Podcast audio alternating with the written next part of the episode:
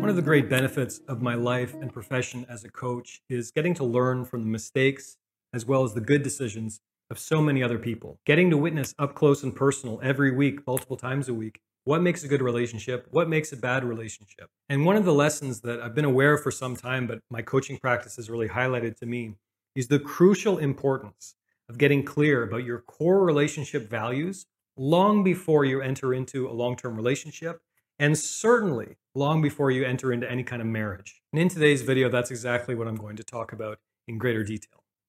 My name is Zachary Stockill, and since 2013, I've been working one on one with men and women from all over the world, helping them overcome jealousy and possessiveness in their relationships, helping them overcome retroactive jealousy. If you'd like more information about my work or you'd like to work with me one on one, please visit my website at retroactivejealousy.com. So, what are core relationship slash dating values?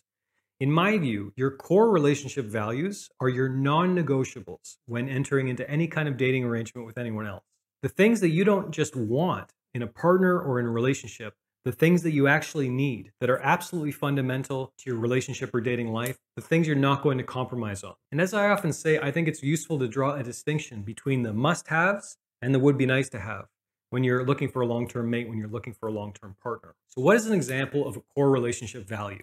Well, obviously, I can speak personally to this issue. This is something I've thought a lot about.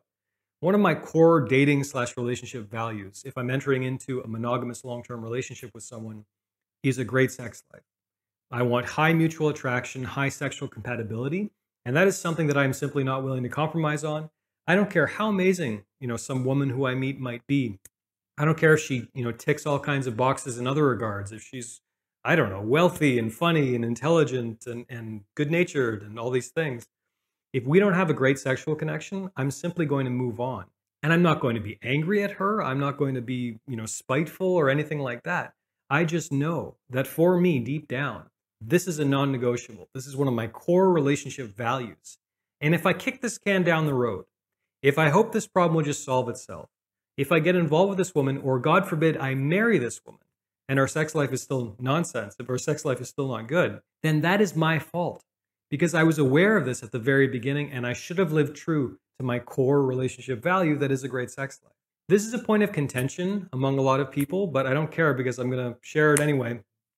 I think it's important in your relationship slash dating life to have certain values that are above any one person, certain things you are aspiring to, certain things you not just want, but you need as a man, as a woman that are bigger than any one person. So again, you know, this core value of mine, a great sexual connection, is fundamental to what I want in a relationship, in a partner. It's not something I'm willing to compromise on. But I have heard from some men who have this core value, who share this core value with me. They need a great sex life. They want to have, you know, mutual physical intimacy and mutual attraction, all that stuff. They meet a woman, they start dating her. They realize pretty shortly that that isn't quite there. Now, maybe this woman is amazing in all kinds of other ways. Maybe his family loves her you know and his parents approve or she you know went to the right school or has the right career or whatever else. She ticks a lot of other boxes for him. So for a while he can live with it or at least he thinks he can. He's like well our sex life isn't great and i'm, I'm feeling this hunger for other women and all the rest but you know i'm just going to keep soldiering on. And this may work for a little while but frequently what i've seen particularly in my coaching practice over the past five years or so is that this problem will explode at some point because for that person, he needs sex. He needs to feel wanted. He needs to feel physical intimacy. And frankly, this is harsh, but it's true. He only has himself to blame at the end of the day because he's the one who made that choice, even when it wasn't totally in alignment with one of his core values. Because the woman was being honest with him, you know, through her lack of desire, through her lack of taking initiative in their sex life or whatever the case may be. It was clear to her and to him that they didn't have that. She made choices, he made choices. Fundamentally, it's about not living true to your core values, even when it hurts. Because it may hurt like hell to break up with this amazing woman. But at the end of the day, what is more important? Do you want to live without sex for the rest of your life? I don't think most men do. I don't think most people do. So, by the way, I can already hear the objections. I'm sure some people are saying, well, Zach, what if you have a great sex life with your partner for a while and they're involved in a terrible accident and they can no longer have sex? Of course, there are exceptions. Of course, you know, I get it. Life happens, things aren't always so black and white. But the thing that mystifies me again and again is I see people struggling in their relationships. struggling in their marriage, maybe. And all the facts about this person that they're struggling with were there pretty much from day one. They were clear that they didn't have the same values and, and hobbies, maybe, or that they were a compulsive liar, or you know they're sexually incompatible. Frequently a lot of these people realize all of the the difficult things or the conflicts and values in their partner very very early on in the relationship.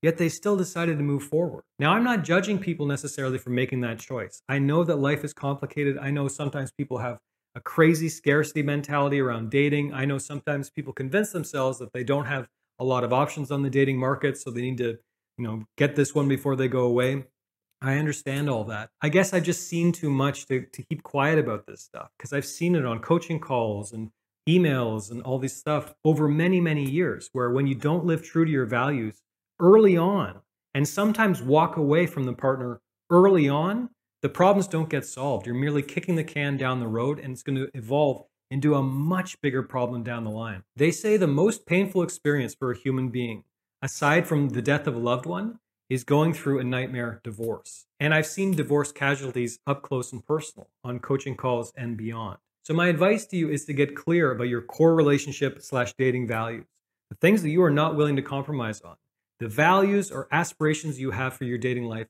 that go beyond any one woman or any one man or any one person. And really think about it for yourself because I can give you a list of my own core relationship values. So I've already talked about sex. I would say honesty is on that list as well. I don't want to be with a liar. I don't care how sexy they are. I don't care how amazing they are. Not interested in a liar. I want someone who's happy on their own, with or without me. I'm not trying to save or white knight or rescue anyone. But these are just my examples. And the whole point of this video is to inspire you to think about your own examples, especially if you're single.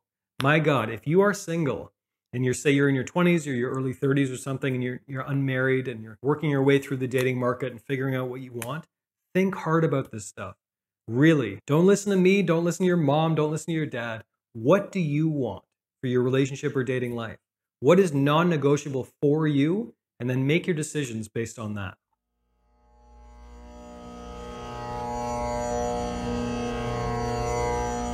Thanks for listening to the Zachary Stockill podcast. If you enjoyed this podcast, please be sure to subscribe and leave a rating and review on Apple Podcasts or your podcast app of choice. To learn more about my work on jealousy, relationships, and more, please check out my YouTube channel at Zachary Stockill. For information about my online courses, books, and coaching service, please visit my website at retroactivejealousy.com.